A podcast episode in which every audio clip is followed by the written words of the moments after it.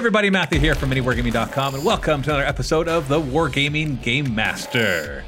Now, just before we get started, if you are listening to this or watching this, I apologize if there's a bit of artifacting with the sound. We kind of whipped this episode together really fast. I wanted to get Miles here, which we're I'll introduce him in a second. His name is Miles, but I'll introduce him more in a second. To uh, participate via Skype. But uh, Miles, you're all the way from I want to say Netherlands, and I'm going to get it wrong. Netherlands, right? Yes, Yep. I got it right. And so there's some there's some artifacting with that. Now, if there's not any artifacting, well, then Colin is a audio engineer wizard, and he managed to get rid of it. But I'm still going to preface it because one of the things I wanted for the show is like really good audio. But when you Skype people in, sometimes you know you don't always have control over that. So we're just going to do the best we can. So hopefully it doesn't bother you too much throughout this episode. So I got Miles Drake here and he's going to be Hello. joining me for today's episode because it's very suited, suiting based on the question that we will be answering. Uh, Miles, um, give us the 15 second version of who you are. Well, I'm a, uh, a writer based in uh, Amsterdam for the most part. I'm actually American, but uh, yeah, I write for the Black Library. I've done uh, two published short stories right now. Got three more in the works that should be published at some point. I don't know how the publication process works. and of When course, it, will I'm be uh, published what is published. Yeah. and uh, yeah, of course, I uh, do some of the uh, narrative campaigns for uh, Mini Wargaming. That's right. So I can't remember how long ago you started. How long ago did you start writing narrative campaigns for us? The original Watchers in Death, I jumped in about halfway through. And that was how long ago? Ooh. July, maybe? Is that it? It feels like it's been longer. I I believe mean, last I believe you. It just feels like it's been longer. the, the, the, last July. Yeah, over a year. Over a year. Oh, you mean like July of Yeah. 2018? Yeah. Yeah. Okay, that sounds right. Because I'm like, July's only like two months, three months ago. oh no. Definitely been longer than that. That's right. Yeah. And uh, you've written. That's right. Because uh, at one point, I'm trying to remember what sparked the conversation to actually get a writer. I think I was overwhelmed. We had so hmm. much to get done, and the writing aspect of the narrative campaigns that we do was very time consuming. And so I thought, wouldn't it be nice to be able to hire a writer? And we put a call out. And you sent me an email saying, How would you like a Black Library writer or author writing your stuff? And I'm like, Hey, you got my attention. And I, I did preface that by saying, you know, I, I'm not Dan Abnett or anything. just just No, a small writer. That's that's but still, it's fun. But- it's fun, and that's that's worked out really well. So yeah, so Miles has been writing for us for over a year, doing various narrative campaigns. Not every narrative campaign since then, but most of the narrative campaign stories that you hear were written by him. Um, still produced by Mini Wargaming, meaning that we work together to come up with the story. And then uh, Miles does all the the legwork of getting that done. Even writing some of the scenarios, um, even if we modify them afterwards, a lot of the scenarios started off as Miles's idea, and then maybe we modify them after that to fit them into what we're trying to accomplish. So uh, Yeah. we'll, we'll come back to Miles in just a in just a couple minutes. Quick announcements over the past week. There's been a couple new things that have come out. A new Age of Sigmar narrative campaign called the Dragon Tooth Labyrinth. Uh, Miles did not write this one. It was like one of the first in a while that I didn't have him write, and the reason for that is because I wanted to do something that was a little more simple in terms of the story. And honestly, I had the idea for it like on a Thursday, and we started filming it the Monday. So there wasn't much time for much writing, and it wasn't meant to be a super story heavy one. Although there is a lot of story to it, it's more the story of what happens in the battle reports. Whereas our typical narrative campaigns, there's a lot of story, and then the battle reports affect the story. Whereas in this one, the battle reports were 90% of the story. So it's the tale of the Bloody Crusade led by Vladislav the Impaler of Khorne, Mortal Khorne, as he uh, played by Luca, which is why the names are the way they are. As they delve deep into a storm vault, a grand storm vault left by Sigmar at the edge of Realm of Ghur, Realm of Beasts. And I had so much fun filming it. We just we'd filmed the whole thing in two weeks, and that's going to come out for the next five weeks. So it started last Saturday. So go check that out. Also, my new, uh, I know I talked about this Battle Report series, but it actually started coming out. Nothing but narrative. The first couple episodes have gone up. The next couple episodes will be going up soon. There are no dice battle reports, and you'll see those are like 10 minutes long each. You'll have to give me your feedback. So go check those out and give me your feedback. Finally, I had mentioned that as I do reviews of the various scenarios of the different books, I would actually make a living document on mini wargaming to show you those reviews, and I've done that. So if you go to miniwargaming.com, you click on tools and rules, you'll see the Wargaming Game Master reviews. That's a menu item. You click on that, and you'll see the ones that I've reviewed so far and I give them a rating of number of dancing Matthews, the maximum being five dancing Matthews. And so far, none of them have gotten five dancing Matthews because if I have to make changes, it's not five dancing Matthews. Not to say that they're not good scenarios, but I don't just put the number of dancing Matthews they get. It also like talks about how I liked it and what I would change for each of them as well. So there's a few in there, and I plan on updating that document as I play more scenarios. And sometimes I'll review them. I'll just put them in the document. I won't even talk about them on the show because I won't have time. And other times I'll talk about on the show and then I'll put it in the document. So just, you know, take a look whenever you want and it gives you ideas of which ones I like. That's all the announcements. So um, Miles is here to help me today because the, uh, the, I read an email last week by Cliff Trett, and we didn't have time to talk about it on our last episode because we ended up talking too much about the other stuff that we wanted to. So we're going to make an entire episode around your email, Cliff. That's how much we appreciate it. And if you would like to submit questions or topic ideas, you can do so just by leaving a comment here if you're watching this on YouTube or on Facebook. If you're watching like on a podcast where there's no place to leave a comment, feel free to email me, Matthew at miniwargaming.com. That's Matthew with two T's, the way it's meant to be spelled. And um, and I, I probably won't reply to your email, but I promise I will read every single one of them because I get too many emails to be able to reply to all of them and to reply every comment, but I do read every single comment and every single email that comes in. I can promise that. Unless it goes to my spam folder. Nothing I can do about that, really. Well, not much I can do about that. So here is the email. I will read it again. And if you hear yelling in the background, that's because there's battle reports going on, because that is what we do here. to start, I love mini wargaming for years, and I am a lifetime Vault member, which is awesome. Thank you, Cliff. I love your narrative campaigns as they are the main reason I purchased the lifetime Vault membership. So I have questions, either to you directly or for your show for discussion. Myself and two, maybe three friends want to do a closed narrative campaign. We'll start off with 500 point skirmish, end up doing 2,500 to 3,000 point battles against each other. How do you plan the start of a story? Like, how do you come up with a setting? How do they meet? What are the goals? Are they set in stone?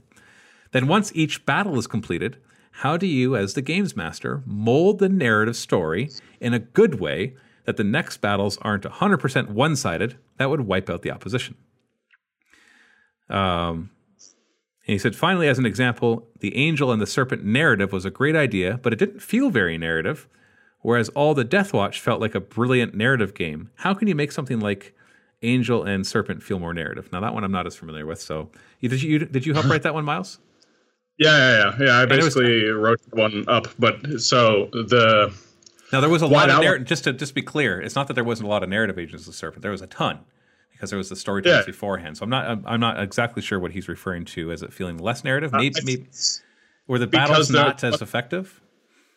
Um, it's it's more so basically I wrote all four of those prior to any of them being filmed. So there was no like right. film two and then I will adjust the narrative later on to accommodate for those, or film one then okay. adjust them that way. So it was very uh, fair. That's a very fair point. Yeah. that it wouldn't feel like the battle reports were affecting the story as much.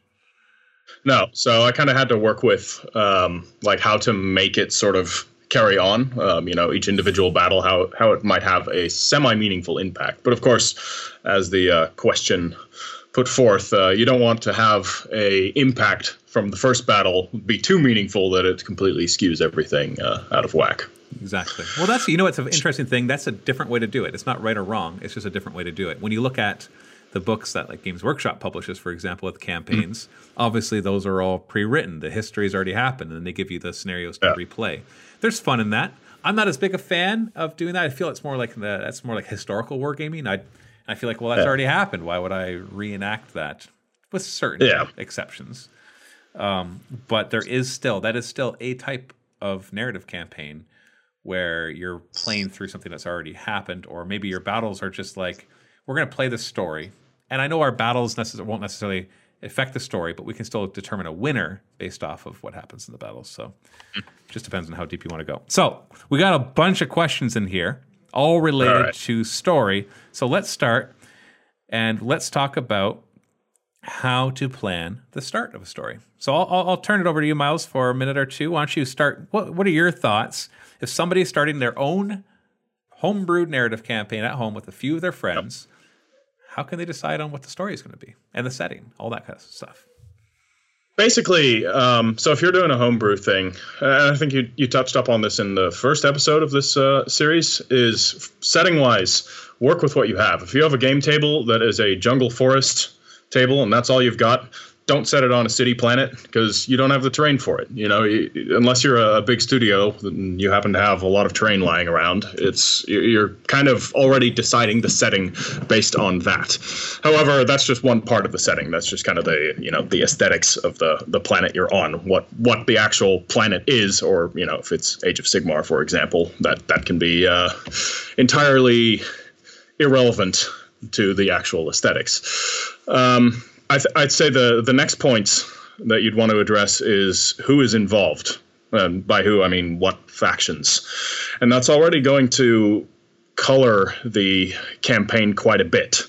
You know, if, if this is a uh, an Astra Militarum versus Genestealer cults campaign, if these are the two factions you want to have involved, then you're already kind of looking at okay, so there's probably going to be some sort of rebellion going on, some sort of you know Genestealer cult insurrection. You know, Genestealers doing Genestealery things, and um, whereas if you're working with, uh, I guess if you're working with two factions that might not have as much of a um, direct cause to go to war with each other, then you kind of have to figure out an idea like what what is the motivation here? Why why would the uh, Tyranids be fighting the Necrons, for example? And in those circumstances, you uh, kind of might want to put your heads together with the people that uh, you're going to be doing the narrative campaign with, and sort of decide on like what what uh, what type of story do we want? Do we want some sort of like large scale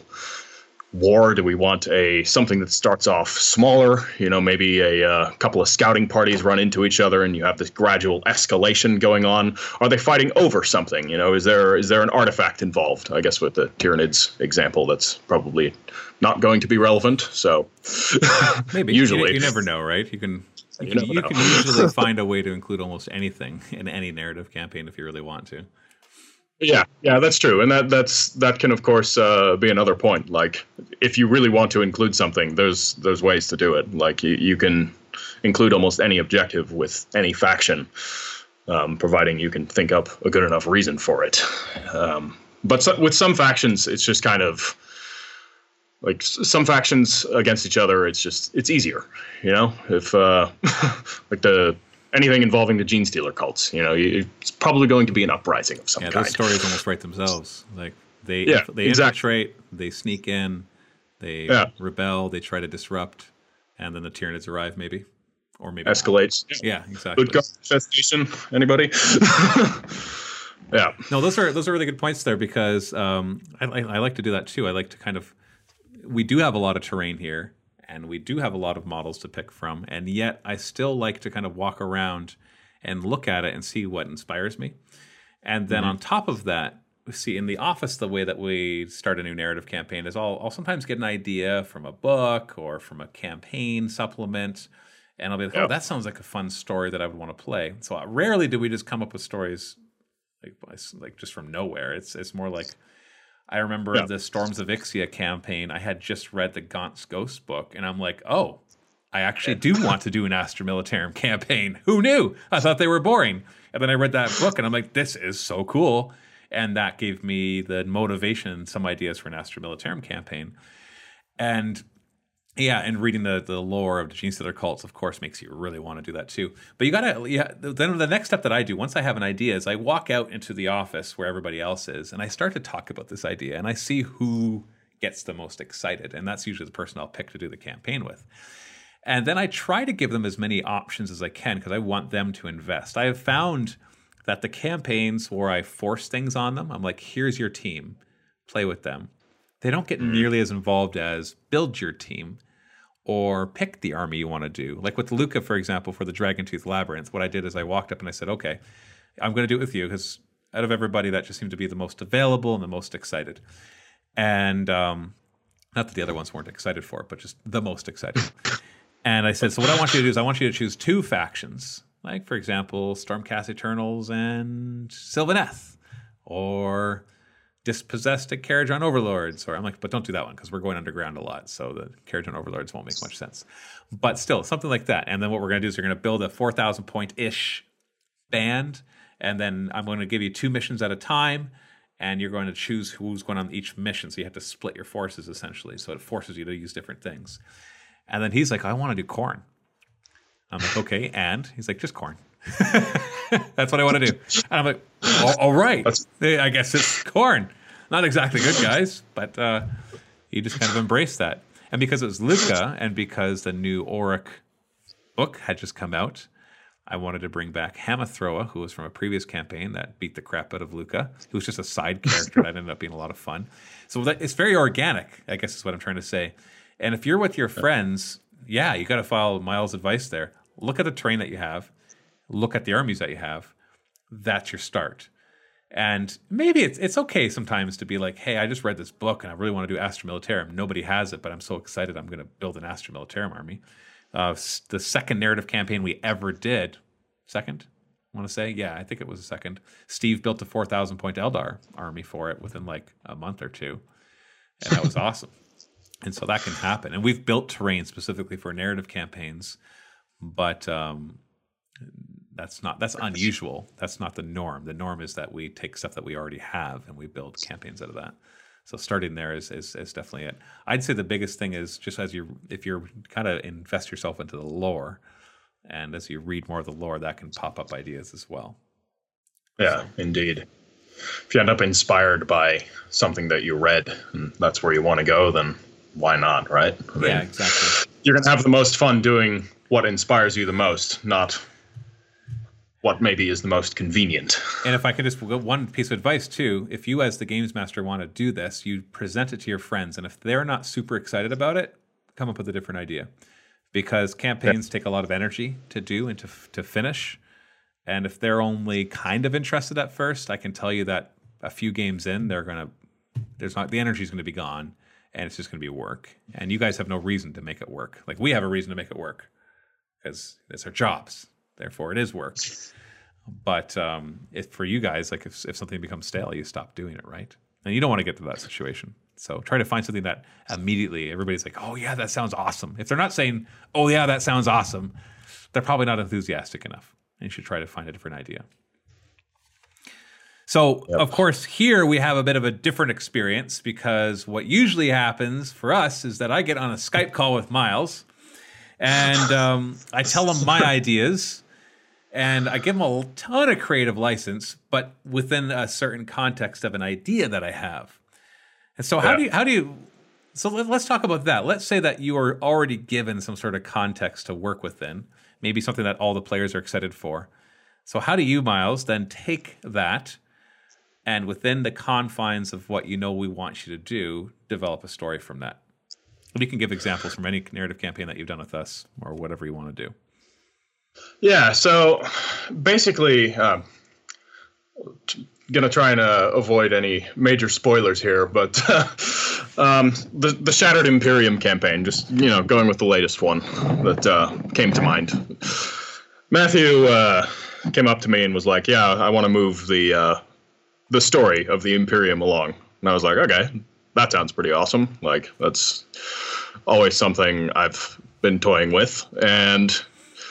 you know, he gave me a couple of uh, ideas of like, what do you want to have happen, or more like what what he wanted to have happen, and then basically I was just able to work out the different factions that were going to be involved, which these were of course going to be remnants of factions that already exist that have you know split into many pieces, all that type of stuff. Building the framework for this kind of larger scale setting, and of course when you're doing when you're working with a uh, you know a narrative campaign. It doesn't have to be nearly on that scale, and ultimately, the Shattered Imperium campaign isn't on that scale. That's just building the backdrop. In fact, the scale is basically following around Inquisitor Rin on his uh, nefarious adventures.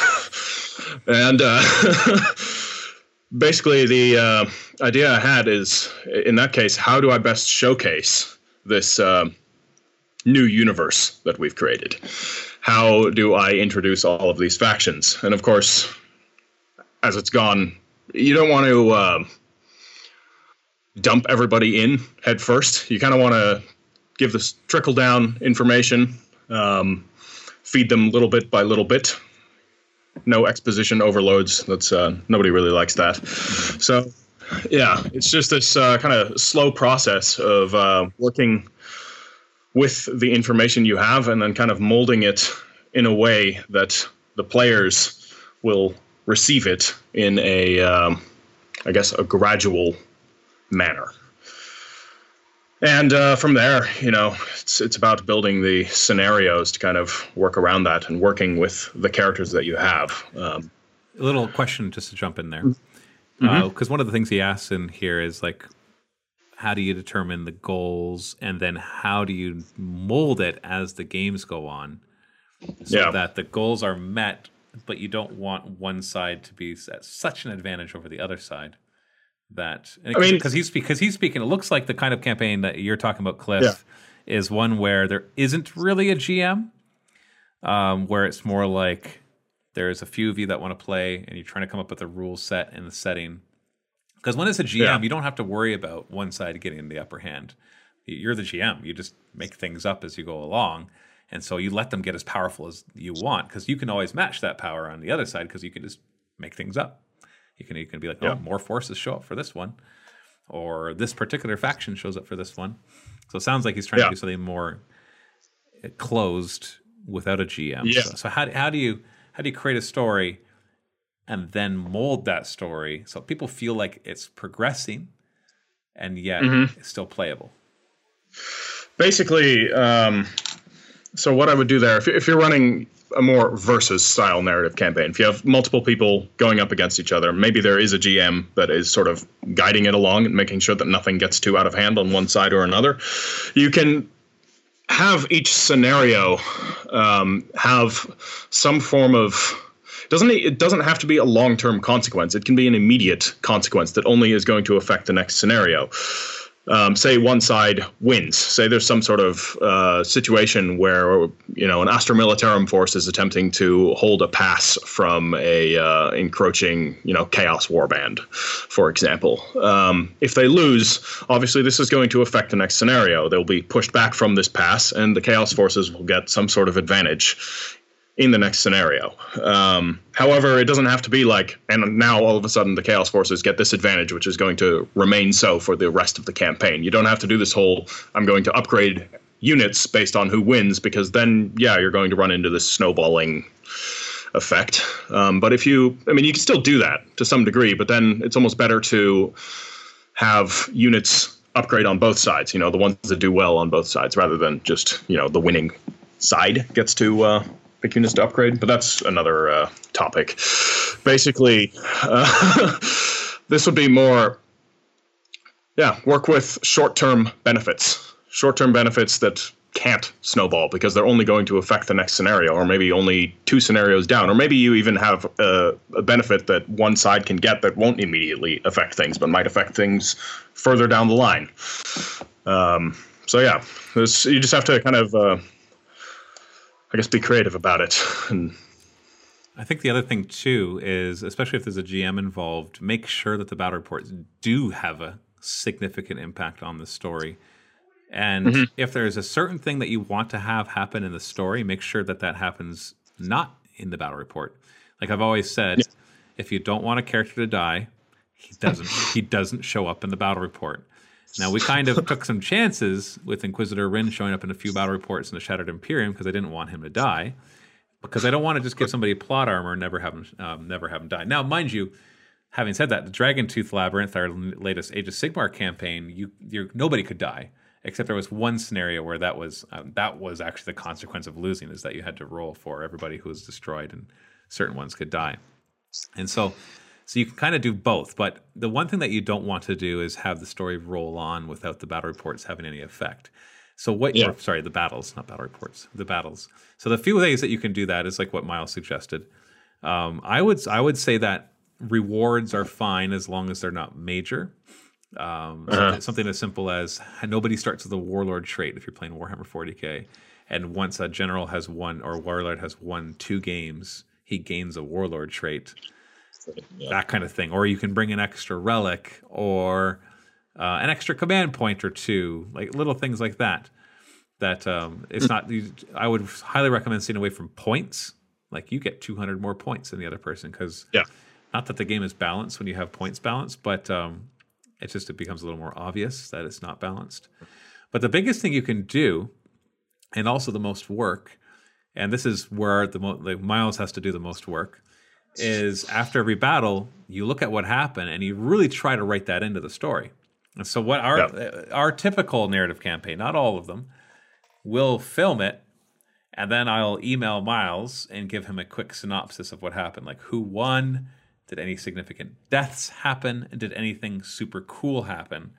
And he'll take that and he'll continue the story and write that into the story.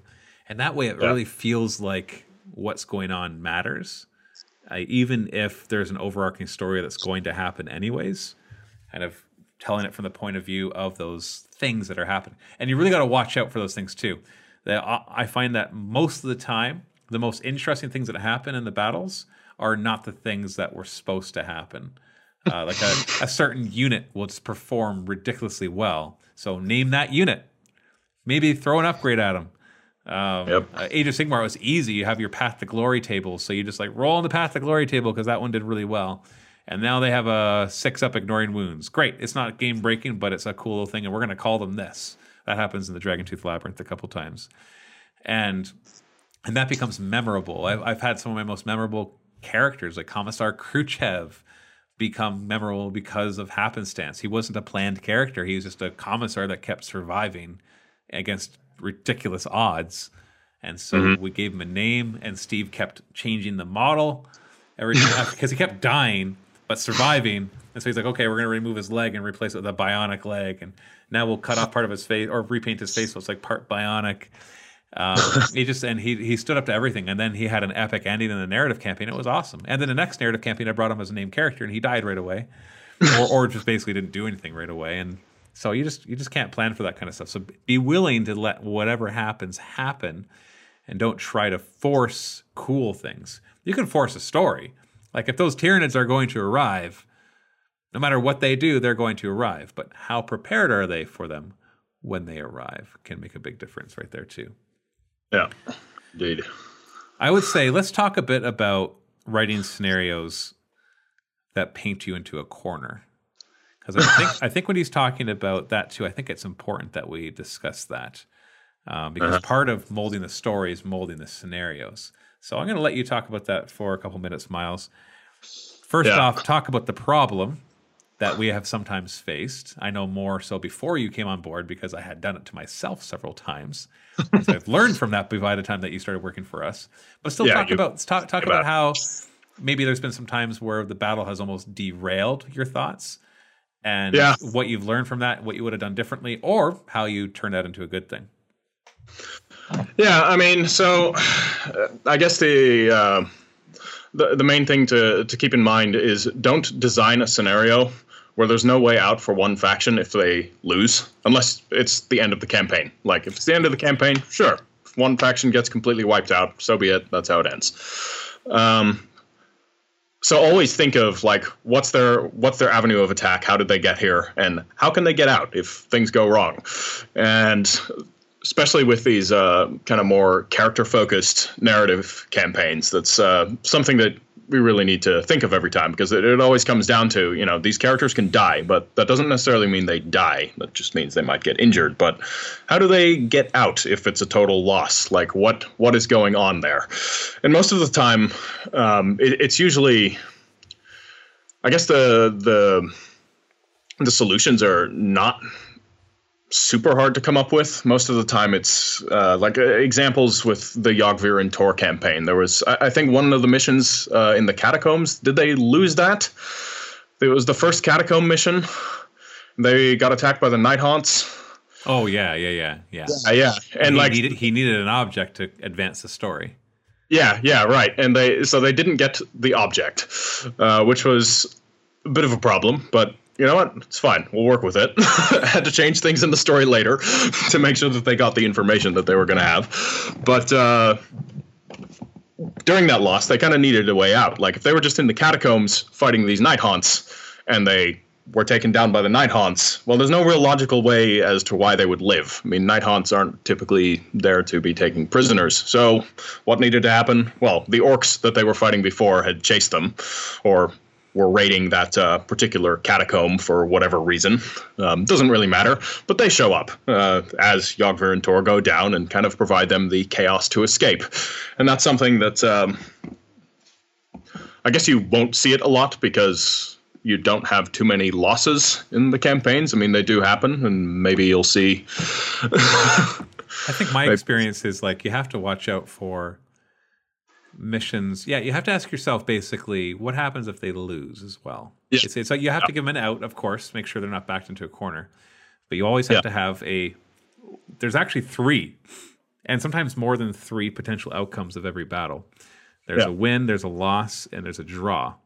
Mm-hmm. I, I did a campaign called the World Engine, and I made the mistake of having the first mission be planetfall. So basically, it's the Space Marines coming in, and they lost. I'm like, oh, now what? So let's do another planetfall. and that was needless to say, that campaign didn't go on as long as I wanted it to. And then, so the Storms of Ixia, which was the next campaign, I had the planetfall happen in the narrative. And then they split off into three forces, and we only tracked the progress of the one force so that if they lost horribly, we still had the other two forces to move the story along. But there would Yeah. still be consequences. I didn't want them to think that it doesn't really matter what happens because I got these other two forces. It's like, oh, no, no, you didn't get the factory, therefore this. So there's still consequences, but you didn't ruin the story. And even Yeah. in that one, I still remember because I would actually, the way I wrote those campaigns was mission A, and then if if uh, player one wins, we're going to play this mission. If player two wins, we're going to play this mission. Yeah. And then I remember we actually played a mission where neither player won, that they annihilated each other down to one model. And I'm like, oh, well, that doesn't make sense to do either of my ideas. And so I had to come up with another idea. So you have to kind of think that. You have to be like, anybody should be able to win. Even if there's a games master, he should be able to win. Not that you're trying to win, but that you don't want them to think, well, he's the games master. He'll always make sure I win. He'll never give me a challenge that I can't beat. It's like, oh, that's not true. I want you to sometimes lose to feel that. But you have to ask your question. You have, they have to ask yourself the question: What'll happen if they win? That's usually the easy thing. But what'll happen if they lose? And what'll happen if it's kind of like, yeah, Yeah. I kind of won, but I lost most of what was important in that victory. Like, uh, yeah, Pyrrhic Yeah. victory, basically. so always have those th- at least three outcomes in mind, and I think that you're pretty well taken care of. If you think, well, if they lose, they're done. They'd be like, well, then don't do Yeah. that mission. that's a bad mission. Just stay away from Yeah. it. Yeah. I mean, unless that's unless you're okay with that, then Yeah, yeah, yeah, Yeah. yeah. If you want, if that's your type of, if that's if that's your cup of tea, where you're like, you know what, this is supposed to be a grind, and let's see if you can get to the end. And if you don't, well, mm-hmm. we could try again. So yeah, that's an it does make it a bit.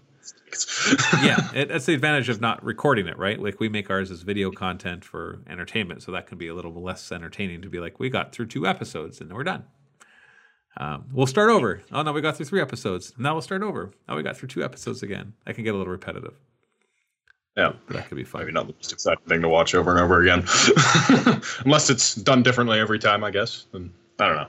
I'm sure there's some ways to get around that, but uh, not the ideal approach to uh, campaign writing, I would say. But uh, Exactly. yeah, So okay, so talking about uh, let's let's talk more about stories. I think we've covered a lot of what he's asked. So I have a few questions I'd like to while we have Miles here that we can right. we can use to kind of expand on this. Um, so first off, okay, so you've been writing for our narrative campaigns for a little while now. What would you say is Yep. the most challenging aspect of writing narrative campaigns for mini wargaming, or just in general? Um, it's uh, I would say it is fitting in the story pieces and um, keeping the word count at a reasonable level.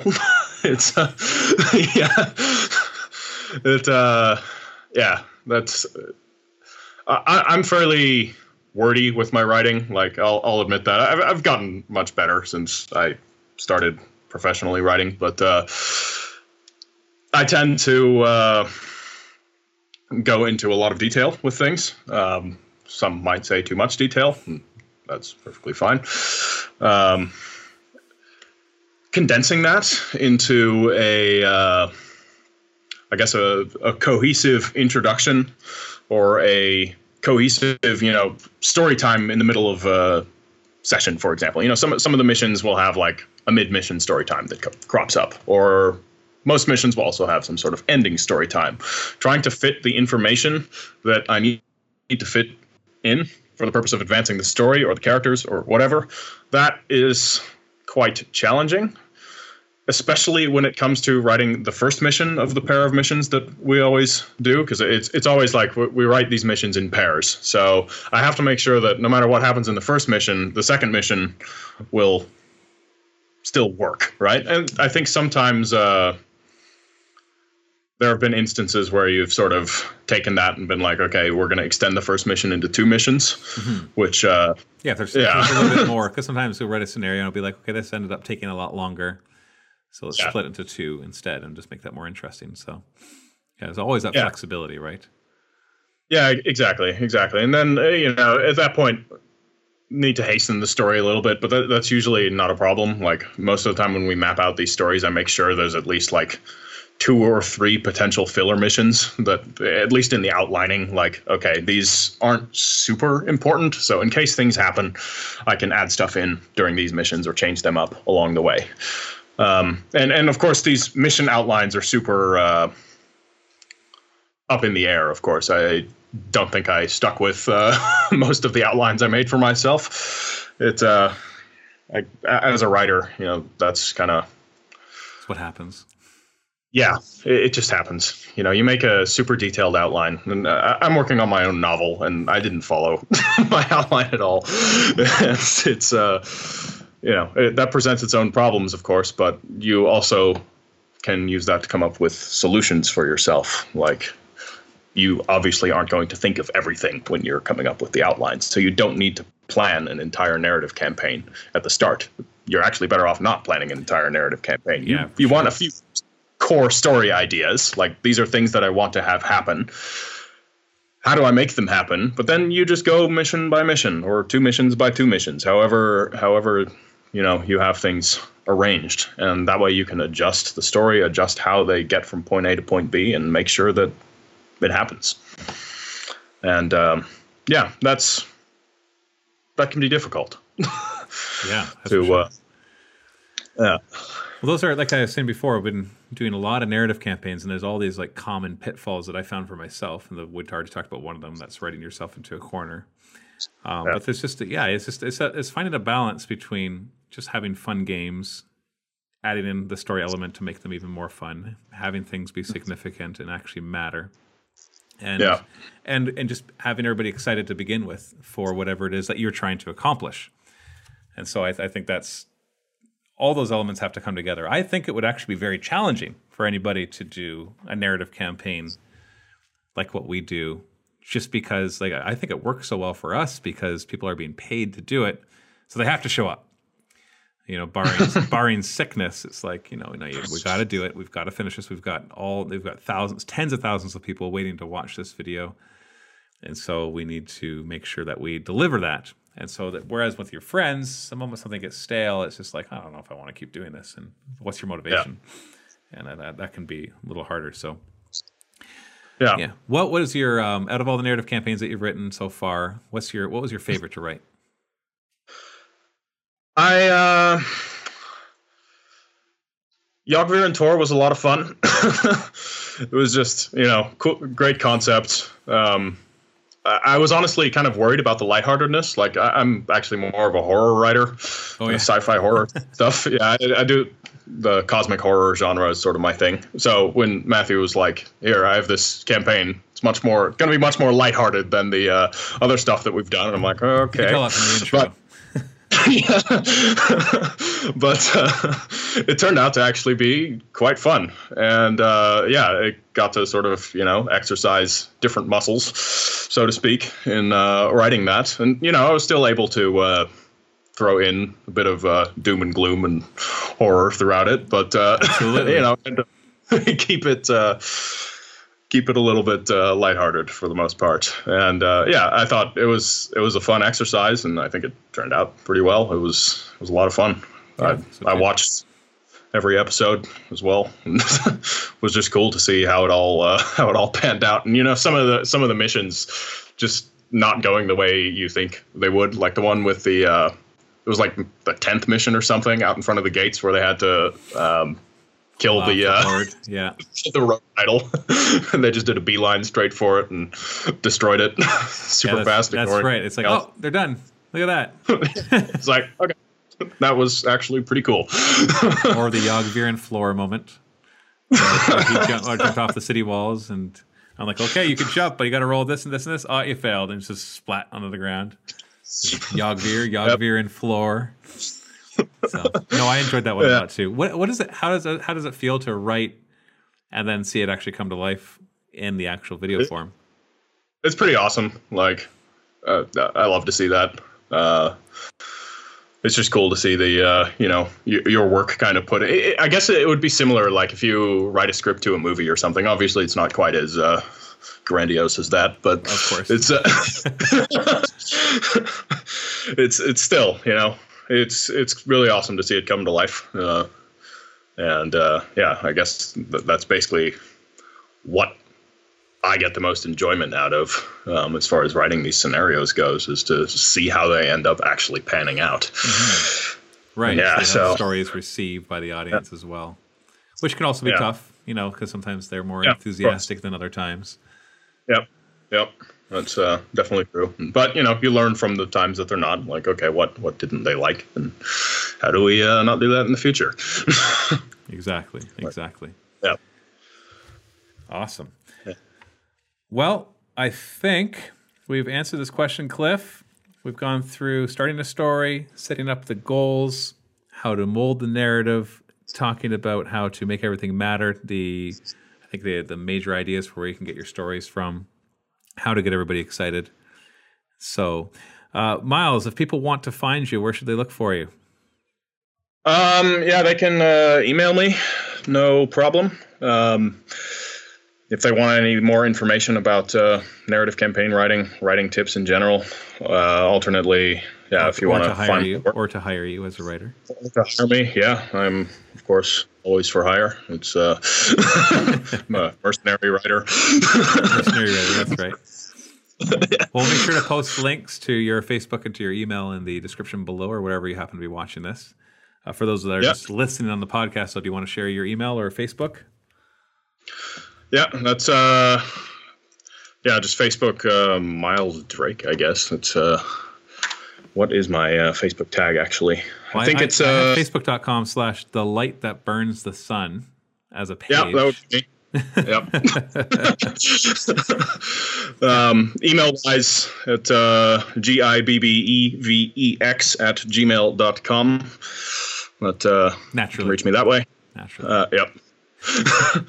um, alternately, if you want to uh, read any more of my stuff, I'm on the uh, Black Library. I have one uh, e short, The Flesh Tithe, which is a lovely little horror story about uh, a Necron Flayed One invasion nice. on a uh, unsuspecting shrine world.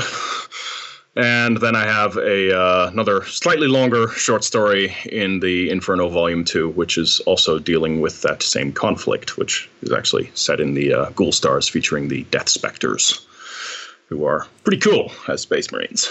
And that's official canon because it's in the Black Library. Yep, yep. That's how that works, right? I'm assuming. Yeah, I mean, I guess they do retcon things every now and then. Oh but, yeah, uh, yeah, yeah, of course. Official canon until they don't want it to be official anymore. But that's, that's right. normal. That's, that's, normal for any long-standing yeah. universe. Yeah. things things have to change to fit marketing and whatever they're trying yeah. to accomplish at that time too. Indeed, I will say that they've gotten better about that recently, but uh, yeah, give them still always. Years. Maybe in twenty years you'll see some changes. yep. Well, Miles, thank you very much for joining us today on this episode of the Wargaming Game Master. I know this episode's a little shorter than the ones we did, but I we answered the questions, and I thought it would take longer to answer those questions, but it turns out that uh, we're not as rambly as we thought we were. so I wasn't prepared for more than that. Will be fun. exactly. So we'll, we'll, we'll, we'll definitely have another episode next week where we'll cover more topics all about narrative wargaming. So make sure you check that out everywhere where podcasts are available or here on, or not here, I don't know where you're watching right now, on YouTube or on Facebook, wherever you like to follow our content. We'll be posting it all over there. So, Miles, thank you so much for joining us today. Thank you for having me. It was a pleasure. All right. And happy wargaming. Happy wargaming.